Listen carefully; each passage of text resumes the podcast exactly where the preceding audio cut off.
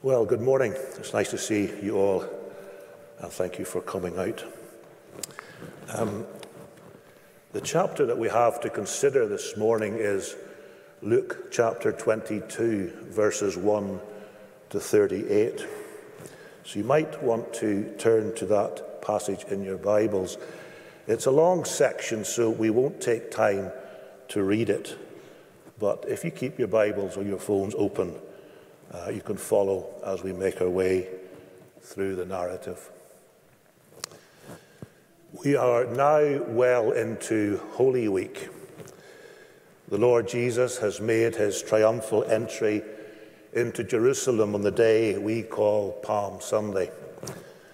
And he has spent the last few days teaching in the temple courts, retiring each evening to the Mount of Olives. This teaching has so offended the chief priests, the teachers of the law, and the leaders among the people that we read in verse 2 the chief priests and the teachers of the law were looking for some way to get rid of Jesus. And then unexpectedly, such a way opens up. And Luke tells us in verse 3 then Satan entered Judas, called Iscariot, one of the twelve. Neither Matthew nor Mark draw attention to the role of Satan in the actions of Judas, but Luke does, and so does John. And because Luke highlights the activity of Satan in this plot against the Lord Jesus, we might think of these opening six verses under the heading, The Old Adversary. If you go back to Luke chapter 4 and the beginning of the Lord's ministry, you will read about the Lord spending 40 days in the desert. And throughout that time, he was tempted by the devil. The Lord withstood that temptation by quoting from the scriptures. And Luke ends his account of the temptation in the wilderness with these words When the devil had finished all this tempting, he left him until an opportune time. And now in chapter 22, he's back, this time acting through the agency of Judas. And so Judas approaches the chief priests and the teachers of the law. And Luke records in verse 5 that their response was one of delight.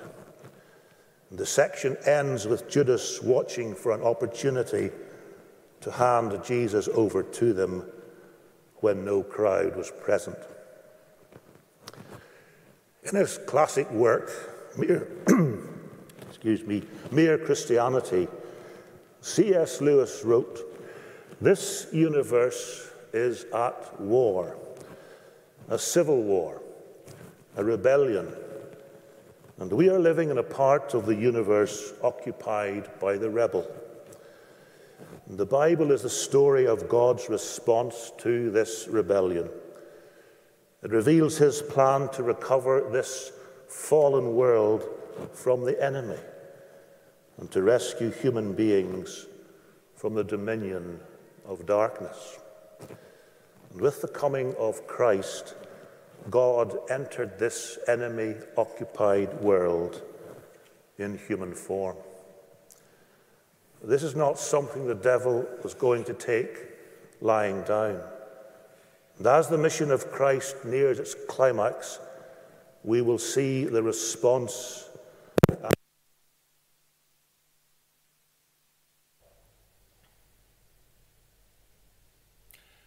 And there is more of the old adversary to come in the rest of this passage. And in verse 7, Luke begins a new section and records Then came the day of unleavened bread on which the Passover lamb had to be sacrificed. The feast of unleavened bread lasted for a week, from the 15th to the 21st of the month Nisan.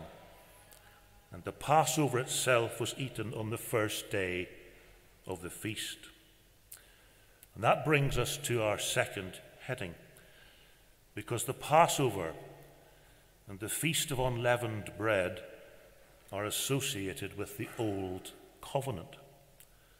So, following on from the Old Adversary, we have the Old Covenant. And the theme of covenant is hugely important in the Bible, especially in the Old Testament. And we need to take a little time to look at this. We need to do so because, as we will see, the high point of this passage is the new covenant. And if we are to understand what the new covenant means, we must have some appreciation of the old covenant. The Old Testament details a number of covenants entered into by God, either with humanity generally or with his people specifically. The most foundational of all these covenants was the covenant God made with Abraham, the Abrahamic covenant. In Genesis chapter 12, God tells Abraham, I will make you into a great nation, and I will bless you, and all peoples on earth will be blessed through you. And so, in the Abrahamic covenant, there is a promise of future universal blessing. And then in Genesis chapter 15, Abraham, not unreasonably, asks God how he can be made into a great nation given that he is old and childless. And he is assured, a son coming from your own body will be your heir. And then God takes Abraham outside and says, Look up at the heavens and count the stars, if indeed you can count them. So shall your offspring be. So, in addition to the promise of future universal blessing, there is a promise of heirs and descendants. And finally, there is the promise of the land. Genesis 15, verse 7 I am the Lord who brought you out of Ur of the Chaldeans to give you this land to take possession of it. The chapter ends with the reiteration of the promise to your descendants, I give this land from the river of Egypt to the great river, the Euphrates. But before all of this can take place, Abraham's descendants will be strangers in a country not their own, and they will be enslaved and ill treated 400 years and in time, the provisions of the Abrahamic covenant begin to be fulfilled. A son, Isaac, is born to Abraham in his old age. Isaac has two sons, Jacob and Esau. Jacob has 12 sons, and their descendants grow into a great nation in a country not their own, in Egypt and they are enslaved by the Egyptians for 430 years. And the event that brought that slavery to an end was the Passover. When the angel of the Lord passed through the land of Egypt, killing the firstborn son of every Egyptian family, but passed over the homes of the Israelites, which had the blood of the Passover lambs smeared on the door frames. And because of the Passover, the children of Israel were able to leave Egypt and begin a journey which would see their descendants eventually possess the land which had been promised to Abraham. The Passover, therefore, was an essential step in the implementation of the Abrahamic covenant. But and it's vital to understand the Abrahamic covenant is not the old covenant. Three months after leaving Egypt, the Israelites arrived at Mount Sinai. And it was there that God entered into another covenant with his people.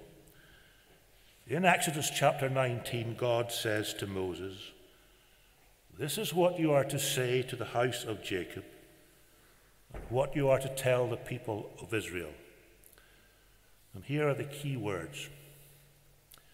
Now, if you obey me fully and keep my covenant, then out of all nations you will be my treasured possession. Although the whole earth is mine, you will be for me a kingdom of priests and a holy nation. And the response of the people is, We will do everything the Lord has said. And this covenant with Moses is what we call the Mosaic covenant. And there is a fundamental difference between the Mosaic covenant and the earlier Abrahamic covenant. Let's remind ourselves of the promises made to Abraham I will make you into a great nation. Looking up at the stars, so shall your offspring be. And to your descendants, I give this land. This is a unilateral covenant. It is an unconditional covenant. The fulfillment of the covenant depends solely on God doing what he says he will do. The Mosaic covenant is different. It is not a unilateral covenant, it is a bilateral covenant. It is not an unconditional covenant, it is a conditional covenant. As well as God being a party to the covenant, there is another party, the children of Israel. And the fulfillment of this covenant depends on them meeting their obligations under the covenant. If you obey me fully and keep my covenant, then you will be my treasured possession. And these obligations, all 613 of them, are set out in that part of the Old Testament, stretching from Exodus 20 to the end of the book of Deuteronomy. And this is the covenant, the Mosaic covenant that we call the Old Covenant. When you come to Leviticus chapter 23, you find that two of the festivals which the children of Israel were commanded to celebrate were the Passover and the Feast of Unleavened Bread. And so the Passover celebrations and the symbolism of the Passover are an integral part of the Old Covenant. And this is the context of Luke chapter 22. And the importance of Passover to the Jewish people was reflected in the preparations that were required to be made leading up to the feast itself. These preparations were extremely detailed. Roads were repaired, bridges made safe. Even the wayside tombs were freshly whitewashed to reduce the risk of pilgrims failing to notice them and accidentally touching them and thereby becoming ritually unclean. For a month beforehand, the story of the Passover and its meaning was taught in every synagogue. Two days before the Passover, a ceremonial search for leaven or yeast was carried out in every house. Every male Jew who was of age and who lived within 15 miles of Jerusalem was bound by law to attend the Passover. And it was the ambition of every Jew to come to the Passover in Jerusalem at least once in his lifetime. And so at Passover, Jerusalem would be packed with those who had come to celebrate the feast. And this is the background to the Lord's words in verse 8, where he instructs Peter and John to go into the city and make preparations for us to eat the Passover. The first requirement was to find a room where they could eat the Passover meal. Given that the city was bulging at the seams, you might think this would be well nigh impossible. But the Lord tells Peter and John that they will meet a man carrying a jar of water. Again, you might think in the busy, bustling streets of Jerusalem there would have been any number of men carrying jars of water. Not so. Men didn't carry jars of water. Women did. Apparently, men carried water skins. So a man carrying a jar of water would have stood out.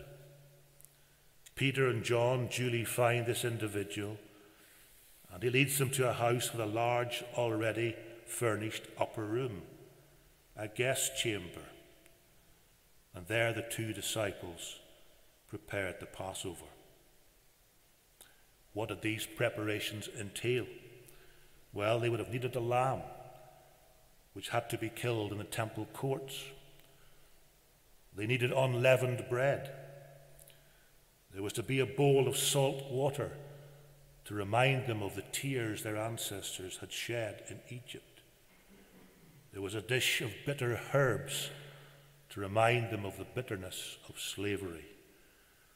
There was a paste of apples, nuts, and pomegranates to remind them of the clay they had used to make bricks in Egypt, with sticks of cinnamon running through it, speaking of the straw used in those bricks. And there was wine to be drunk from four separate cups. And so the Passover meal was made ready. And in verse 14 we read, When the hour came, Jesus and his apostles reclined at the table. The table or tables were low to the floor. They would have been arranged like a hollow square with one side left open. The food was served from inside the square rather than from outside over the shoulders of the guests. The guests reclined on their left side and ate with the fingers of their right hand. And so this last meal begins, a meal like no other. The drinking of the wine from the cup and the distribution of bread were standard features of the Passover meal. But now Luke tells us that in the symbolism of the Passover meal and in the context of Passover, something new is emerging. Because as he takes the bread, the Lord Jesus says in verse 19, This is my body given for you. Do this in remembrance of me. And again in verse 20, the Lord takes the cup. Which of the four cups? We don't know.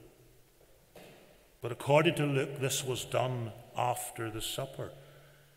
It's as if Luke wants to emphasize that this symbol is distinct and different from the symbolism of the Passover. The Lord says, This cup is the new covenant in my blood, which is poured out for you. And that brings us to our third heading. We have thought about the old adversary and we have considered the old covenant. And now we come to the new covenant. Now the symbolism of the Passover is understood in a more complete way. Just as the people of Israel were delivered from the bondage of Egypt by the blood of the Passover lamb smeared on their door frames, now freedom from the bondage of sin will be achieved by the sacrificial death of Christ. Under the old covenant, the children of Israel were required to obey God and keep his law. That is why we sometimes refer to the Mosaic covenant or the Old Covenant as the law of Moses, or just simply the law. The Old Covenant was based on obedience to the law, but the reality of sinful human nature meant that it was impossible to fully meet the requirements of the law. By contrast, the new covenant is based on faith. And in his letter to the Galatians, the Apostle Paul deals with this very point. And he writes in chapter 2, verse 16 So we too have put our faith in Christ Jesus, that we may be justified by faith in Christ, and not by observing the law because by observing the law no one will be justified. Then Paul asks his readers to consider someone in the Old Testament. Consider Abraham. He believed God and it was credited to him as righteousness. Abraham's righteousness did not depend on his observance of the law. It could not possibly do so because it would be hundreds of years before the law was introduced. It was his faith that was the basis of Abraham's righteousness. And Paul goes on to point out the dilemma raised by the Old Covenant. All who rely on observing the law are under a curse. For it is written, Cursed is everyone who does not continue to do everything written in the book of the law. And then Paul describes the glories of the new covenant. Christ redeemed us from the curse of the law by becoming a curse for us. He redeemed us in order that the blessing given to Abraham might come to the Gentiles through Christ Jesus. Galatians chapter 3 finishes with these words If you belong to Christ, then you are Abraham's seed and heirs according to the promise. And so, under the new covenant, we become beneficiaries spiritually of the promises made to Abraham. The new covenant is established by the blood of Christ.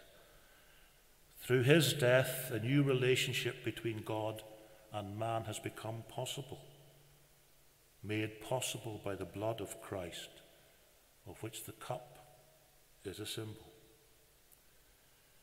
And it is extraordinary to think that at this moment of such importance and significance, the old adversary is there.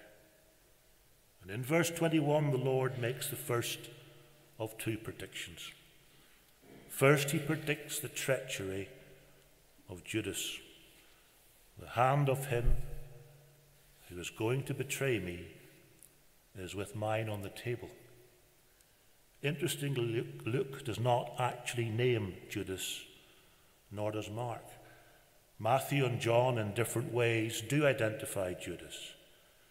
But it is only John who tells us about the Lord giving to Judas the piece of bread dipped in the dish, that sign of favour and honour, what the authorized version calls the sop. That might suggest that Judas was positioned close to the Lord as they reclined at the table.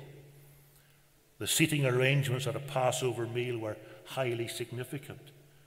The host reclined at the head of the table, the nearer you were to the host, the greater the honour. Perhaps those seating arrangements were the reason for what happened next. Did those who found themselves closer to the Lord feel superior to those who were further away. Whatever the reason, a dispute arose among the disciples as to which of them was considered to be the greatest. However unseemly this squabble might be, the Lord is able to use it to compare the kingdoms of the world with his kingdom. And that brings us to our fourth and final heading.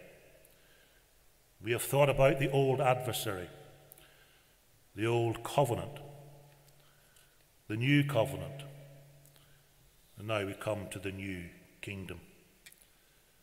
With the institution of the new covenant, a new kingdom has been set up. Contrasting his kingdom with an earthly kingdom, the Lord tells his disciples in verse 26 The greatest among you should be like the youngest, and the one who rules like the one who serves. But I am among you as one who serves. According to John's account of this evening, the Lord had already demonstrated this teaching in the most practical of ways by washing his disciples' feet. It is only John who gives us that account. And it is curious that something so moving and so memorable should not be mentioned in the other Gospels. It also struck me that Judas had had his feet washed by the Lord Jesus. He was seated in a place of honor at the feast. The Lord favored him with the sop, and yet none of these things stopped Jesus from betraying the Lord. Such is the power and the influence of the old adversary. Now, in verse 31, he is mentioned again. The Lord addresses Peter Simon, Simon, Satan has asked to sift you as wheat. The word you is plural. So the Lord seems to be saying that Satan wants to test the faith of all the disciples. But then he continues, But I have prayed for you, Simon, that your faith may not fail. There, the word you is singular, as if the Lord is praying for Peter especially. With his customary bravado, Peter declares that he will go with the Lord to prison and to death. And now the Lord makes the second of his prediction, the prediction of Peter's denial. And so it comes to pass that on three separate occasions, Peter disowns the Lord Jesus. An apparent triumph for the old adversary. Yet, when you turn to Luke's other great work, the Acts of the Apostles, you don't have to go very far before you find this same Peter transformed by the Holy Spirit, addressing the crowd on the day of Pentecost. The cowardly wretch of Luke 22 is now the fearless preacher of Acts 2. And when you come to Peter's epistles, especially his first one, you can see the memories and the lessons of the upper room in Peter's thoughts. Did Peter recall those words, I am among you as one who serves? Because in chapter 5 of his first epistle, Peter writes to the elders of those little churches scattered throughout Asia Minor. Be shepherds of God's flock that is under your care, serving as overseers, not greedy for money, but eager to serve. Peter had learned the characteristics of the new kingdom. Did he recall those words, Simon, Simon, Satan has asked to sift you as wheat. Peter never forgot what it was like to be in Satan's sieve. In that same chapter 5 of his first epistle, He warns the believers Your enemy, the devil, prowls around like a roaring lion looking for someone to devour. And he exhorts them to resist him, standing firm in the faith. And surely Peter must have remembered the Lord's words addressed directly to him. But I have prayed for you, Simon, that your faith may not fail. And when you have turned back, strengthen your brothers. And so, in his first epistle, he can comfort these believers from his own experience. And the God of all grace, who called you to his eternal glory in Christ, after you have suffered a little while, will himself restore you and make you strong, firm, and steadfast. And as Peter looked back to that night in the upper room, he will have recalled those momentous words of the Lord Jesus. This cup is the new covenant in my blood, which is poured out for you. It would be some time before Peter fully understood the implications of the new covenant. He would struggle to let go of some aspects of the old covenant, especially the provisions about what you could and could not eat. But eventually, Peter would come to realize that the old covenant had been replaced by the new covenant. In Paul's words back in Galatians again, now that faith has come, we are no longer under the supervision of the law. Peter knew the terms of the old, conditional, Mosaic covenant. If you obey me fully and keep my covenant, you will be for me a kingdom of priests and a holy nation. But now, he can declare to these believers and to us the glories of the new unconditional covenant, describing the status of all those who have put their faith in the finished work of Christ. But you are a chosen people, a royal priesthood, a holy nation, a people belonging to God, that you may declare the praises of Him who called you out of darkness into His wonderful light. Let's pray.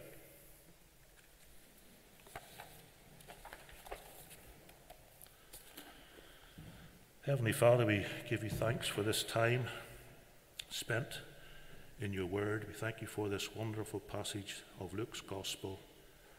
We thank you for the, the reality and the truth and the blessings of the new covenant and all that that means to each of us who are in Christ. We give you thanks for this time together. In Jesus' name.